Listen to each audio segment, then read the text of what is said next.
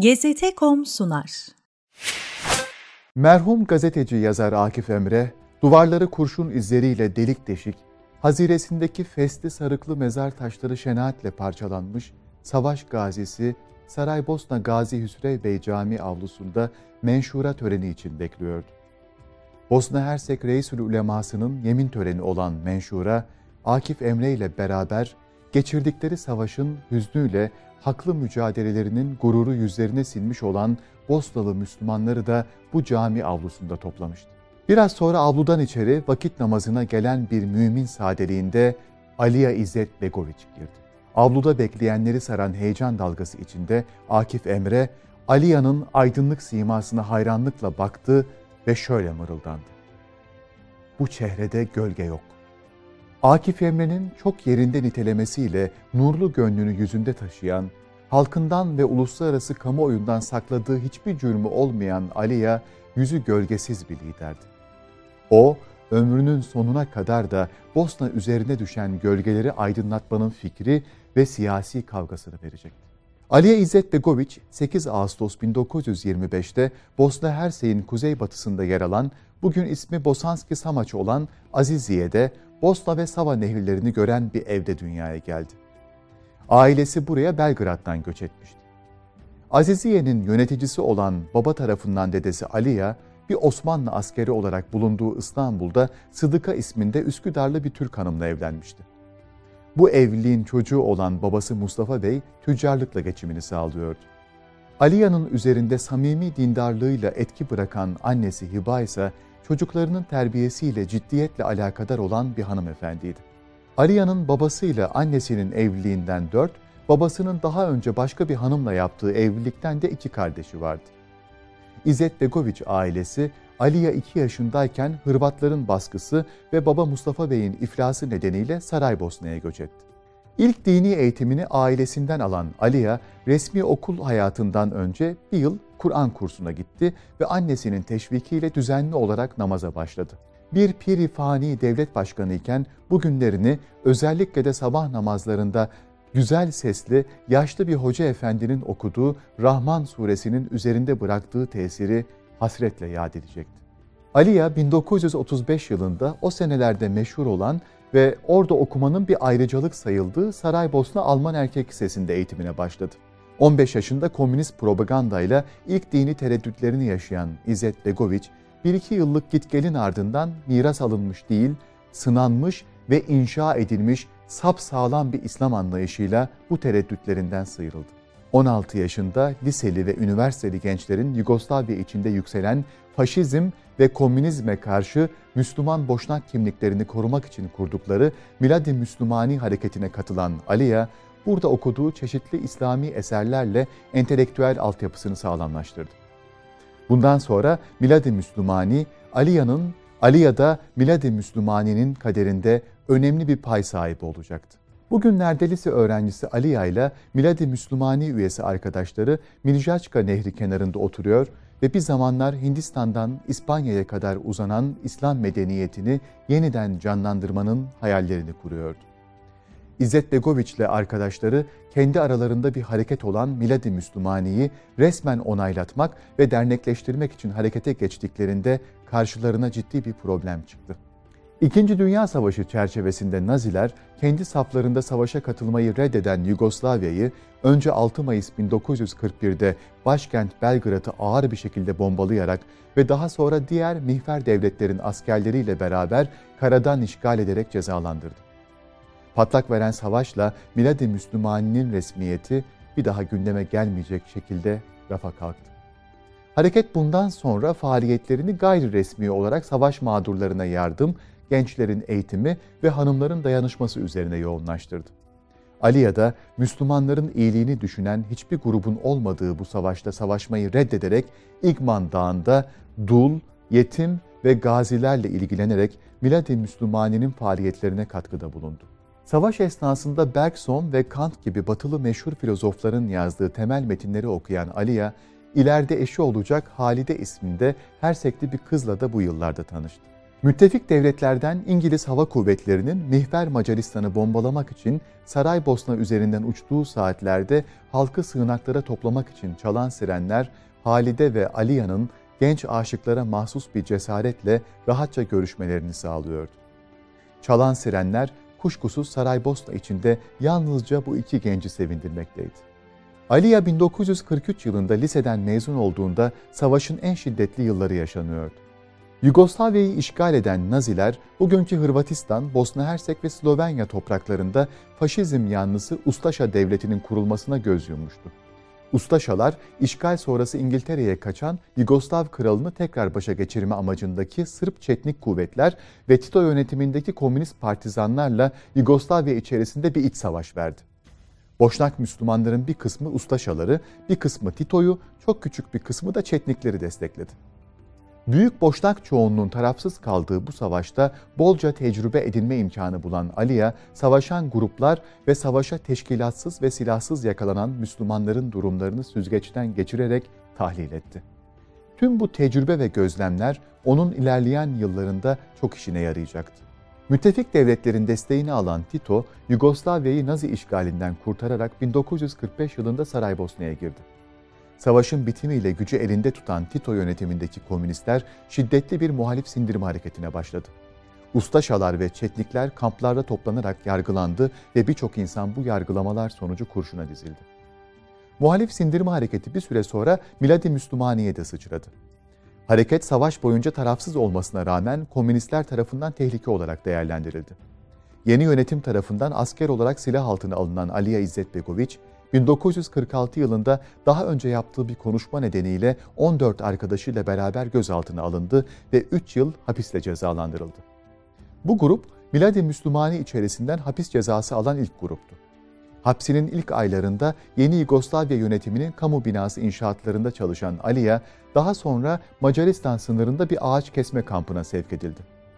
Burada öğrendiği ağaç kesim işlerini sevecek ve madden sıkıştıkça sık sık bu zanaatine başvuracaktı. 1949 yılında cezası biten İzzet Begoviç, tahliye olduktan sonra üniversiteye başladı. Hukuk okumak istediği halde aile büyüklerinin baskısı ve Yugoslavya'nın şartları nedeniyle Fenli Ziraat Fakültesine yazıldı. Aynı yıl hapishanede mektuplaşarak gönül bağını sürdürdüğü Halide Hanım'la evlendi. Komünistlerin Miladi Müslümaniye baskısı devam ediyordu. En yakın arkadaşı Hasan Biber tutuklandı. Tüm işkencelere rağmen Aliya'nın Miladi Müslümani ile bağlarını reddedip onu açık etmeyen Hasan Biber komünistler tarafından kurşuna dizildi. Bu durum Aliya'yı çok üzdü. Binlerce üyesi tutuklanan Miladi Müslümani baskıların sonucunda örgütlü yapısını bırakmak zorunda kaldı ve daha çok kültürel faaliyetlerle yoluna devam etti. Aliya 3 yıl Fenli Ziraat Fakültesinde okuduktan sonra oradan ayrılarak hukuk fakültesine geçti.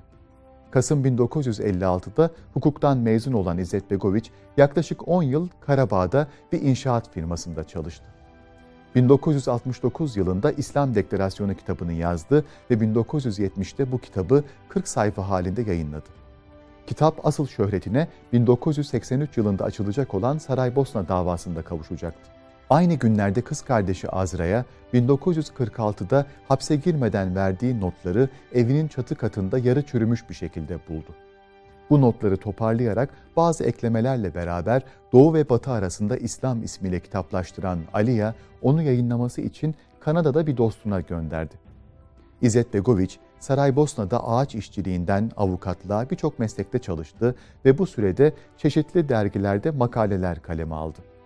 Makalelerinde çocukları Leyla, Sabina ve Bakir'in isimlerinin baş harflerinden oluşan LBS imzasını kullanıyordu. Bu makaleler ilerleyen yıllarda kitaplaştırılacaktı. 1979 yılında Bungojno'daki av evinde Bosna'da ismi öne çıkan iki komünist liderle görüşen Tito, Bosna içinde yükselen İslami hassasiyet aleyhinde bir açıklama yaptı. Bu açıklama Aliya ile beraber Bosnalı Müslüman entelektüeller içinde yeniden zor günlerin başlangıcıydı. 1980 yılına gelindiğinde Tito'nun ölümüyle beraber Yugoslavya'da işler iyice sarpa sardı. Tito'nun sağlığında kabul edilen bir yasaya göre artık Yugoslavya'yı Yugoslav devletini oluşturan unsurların ortak katılımıyla bir konsey yönetecekti. Yeni yönetim şekliyle beraber tarihin tozlu sayfalarına karışmış fanatik milliyetçi gruplar yeniden hareketlendi. Artık Sırpların yoğun olarak yaşadığı yerlerde eski çetnik simgeleri görülüyor, ırkçı marşlar duyuluyordu. Aynı şey Hırvat nüfusun yoğun olduğu yerlerde Ustaşa için geçerliydi. Yönetim halkı, halk yönetimi ırkçı yaklaşımlar noktasında tetikliyordu. Şüphesiz bu durumun en büyük mağduru Yugoslavya içindeki Arnavut ve Boşnak nüfusu olacaktı. 23 Mart 1983 sabahının ilk saatlerinde 10 kişilik Yugoslav gizli polisi Aliye İzzet Begoviç'in evine baskın yaptı. Akşama kadar ev köşe bucak arandı. Arama sonunda Aliye tutuklanarak devlet güvenlik karargahına sevk edildi. Burada tutukluluğu önce 3 güne, sonra 30 güne, daha sonra 100 güne uzatıldı. Aliye tutukluluğunu küçük bir hücre evinde geçiriyordu. 18 Temmuz 1983 günü İzzet Begoviç ve beraberinde tutuklanan dostları mahkemeye çıkarıldı. Böylece bir ay sürecek Saraybosna davası ismiyle bilinen yargılama başladı. Suçlamalar 1950 öncesi Miladi Müslümani Hareketi ve Aliya'nın İslam Deklarasyonu kitabı üzerine yoğunlaştı. Aliya ve arkadaşları Bosna'da komünist yönetim aleyhine bir şeriat devrimi planlamakla itham ediliyordu. Zorla toplanan şahitlerden Yugoslav gizli polisi işkenceyle istediği ifadeyi alıyordu. Daha sonra şahitlerin birçoğu mahkemede ifadelerini reddediyordu. Adaletsiz bir yargılama sonucunda 20 Ağustos'ta Aliya 14 yıl hapse mahkum edildi. İzzet Begoviç bu mahkumiyeti tüm kameraların kendisine yöneldiği bir anda umursamaz bir şekilde tavana bakarak karşıladı. Mahkeme salonunda yargılanan diğer boşnak entelektüellere de cezalar yağdı. Aliya, Kasım ayında Foça'daki cezaevine sevk edilerek katillerin bulunduğu bir koğuşa konuldu. Cezasına birkaç defa itiraz ettiyse de geri çevrildi. 1984 yılında Kanada'ya gönderdiği kitabı Doğu ve Batı arasında İslam, Amerikalı bir yayıncı tarafından basıldı. Hapishanede A5 kağıtlarına yazdığı 13 ciltlik notları tahliye olan bir mahkumun satranç tahtası içerisinde dışarıya çıkarıldı. Bu notlar Özgürlüğe Kaçışım adı altında 1999 yılında kitaplaştırılacaktı. Aliya içerideyken yeni Yugoslav yönetimi Kosova'nın özelliğini ilga etti. Çıkan çatışmalar sonucunda tutuklanan Kosovalılar Aliya'nın bulunduğu Foç hapishanesine getirildi. Yugoslavya siyasi çalkantılarla kaynıyordu ve Aliya tüm bu gelişmeleri dışarıdan seyrettiği için mahzundu. Hapishanede ona Yugoslavya idaresinden özür dilemesi şartıyla serbest kalacağı teklifinde bulunulsa da o bu teklifleri reddetti. Olayların hızlı gelişmesiyle 25 Kasım 1988'de Aliye İzzet Begoviç 5,5 yıllık hapis süresinin ardından çıkan afla serbest bırakıldı. Aliye bir yıl dinlendikten sonra cezaevinde düşündüğü parti kurma projesini hayata geçirdi. Bosnalı 40 entelektüelin imzasıyla deklarasyonunu yayınlayan parti Kasım 1989'da kuruldu. Kısa sürede halktan beklenmedik bir iltifat gören partinin başkanlığına Aliya seçildi. Demokratik Eylem Partisi 1990 yılında yapılan seçimlerde oyların çoğunluğunu aldı ve İzzet Begoviç Bosna Hersek Sosyalist Cumhuriyeti'nin cumhurbaşkanı oldu. Belgrad'daki federal parlamentoda Bosna Hersek'i temsil eden Demokratik Eylem Partisi Yugoslavya'nın dağılmasına şiddetle karşı çıkmaktaydı. Çünkü Aliya olası bir dağılmanın Müslümanların aleyhinde olacağını düşünüyordu. 1991 yılında Hırvatistan ve Slovenya Yugoslavya'dan ayrılarak bağımsızlık ilan etti.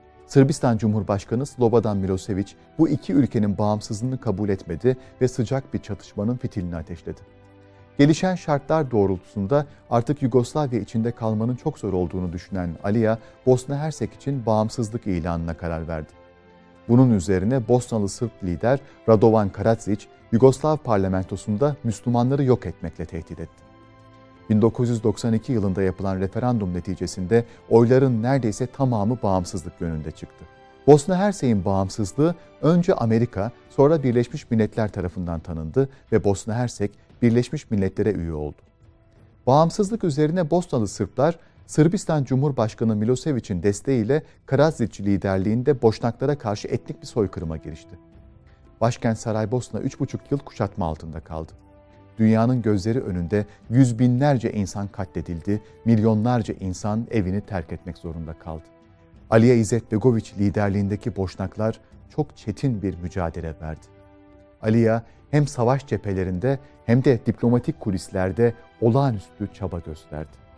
Hırvatların da saldırmasıyla çok zor durumda kalan Müslümanlar kendilerini kısıtlı imkanlarla savunmak zorunda kaldı.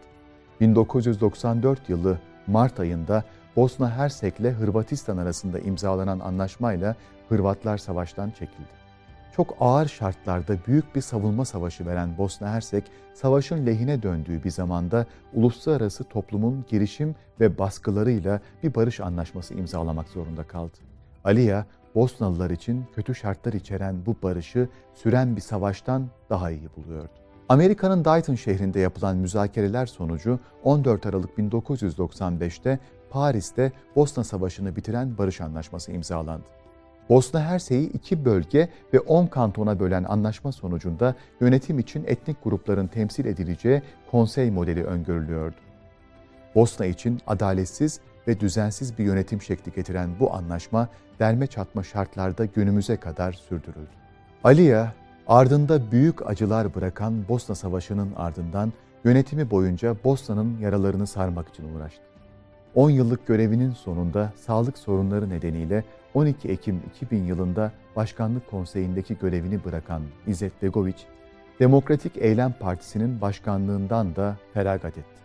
Aliye bundan sonraki mesaisini ailesine, dünyanın dört bir tarafından gelen misafirlerine ve hatıralarını kaleme almaya harcayacaktı. Derin entelektüel birikimi ve aksiyonuyla nadir görülen bir yöneticilik sergileyen Bosna'nın siması, gölgesiz bilge lideri, hastaneye kaldırıldıktan kısa bir süre sonra 19 Ekim 2003'te saat 14.25'te mavi gözlerini son kez yumdu. Aliye İzzet Begoviç için dünyanın dört bir tarafından gelen binlerce insanın katıldığı bir cenaze töreni yapıldı.